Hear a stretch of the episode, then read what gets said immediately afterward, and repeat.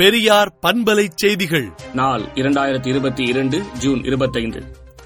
திருமாவளவனின் தாயார் உடல்நலம் குறித்து தொலைபேசி வாயிலாக தொடர்பு கொண்டு முதலமைச்சர் மு ஸ்டாலின் விசாரித்தறிந்தார்.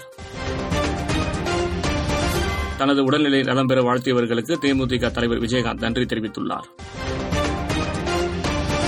நெல்லை செங்கோட்டை மற்றும் நெல்லை திருச்செந்தூர் மதுரை செங்கோட்டை இடையே வருகிற ஒன்றாம் தேதி முதல் கூடுதல் முன்பதிவில்லாத சிறப்பு விரைவு ரயில்கள் இயக்கப்படுகிறது. தமிழகத்தில் சமூக நீதியை வலுப்படுத்த வேண்டும் என டாக்டர் ராமதாஸ் டுவிட்டரில் பதிவிட்டுள்ளார். தமிழகத்தில் ஐந்து மாவட்டங்களில் இன்று கனமழைக்கு வாய்ப்புள்ளதாக வானிலை ஆய்வு மையம் தெரிவித்துள்ளது. ஆந்திர மாநிலத்தில் ஒரு மாவட்டத்துக்கு டாக்டர் அம்பேத்கரின் பெயரை சூட்ட அம்மாநில மந்திரி சபை ஒப்புதல் அளித்துள்ளது. அதிருப்தி எம்எல்ஏக்கள் பதினாறு பேருக்கு மராட்டிய துணை சபாநாயகர் இன்று தகுதி நீக்க நோட்டீஸ் அனுப்பியுள்ளார். பாரதிய ஜனதா தலைமையிலான தேசிய ஜனநாயக கூட்டணி சார்பில் ஜனாதிபதி தேர்தலில் போட்டியிடும் திரௌபதி முர்முவுக்கு பகுஜன் சமாஜ் கட்சித் தலைவர் மாயாவதி ஆதரவு தெரிவித்துள்ளார். பாகிஸ்தானின் வடக்கு வஜிரிஸ்தான் மாவட்டத்தில் எட்டு மாத குழந்தைக்கு போலியோ தொற்று பாதிக்கப்பட்டிருப்பது கண்டறியப்பட்டுள்ளது.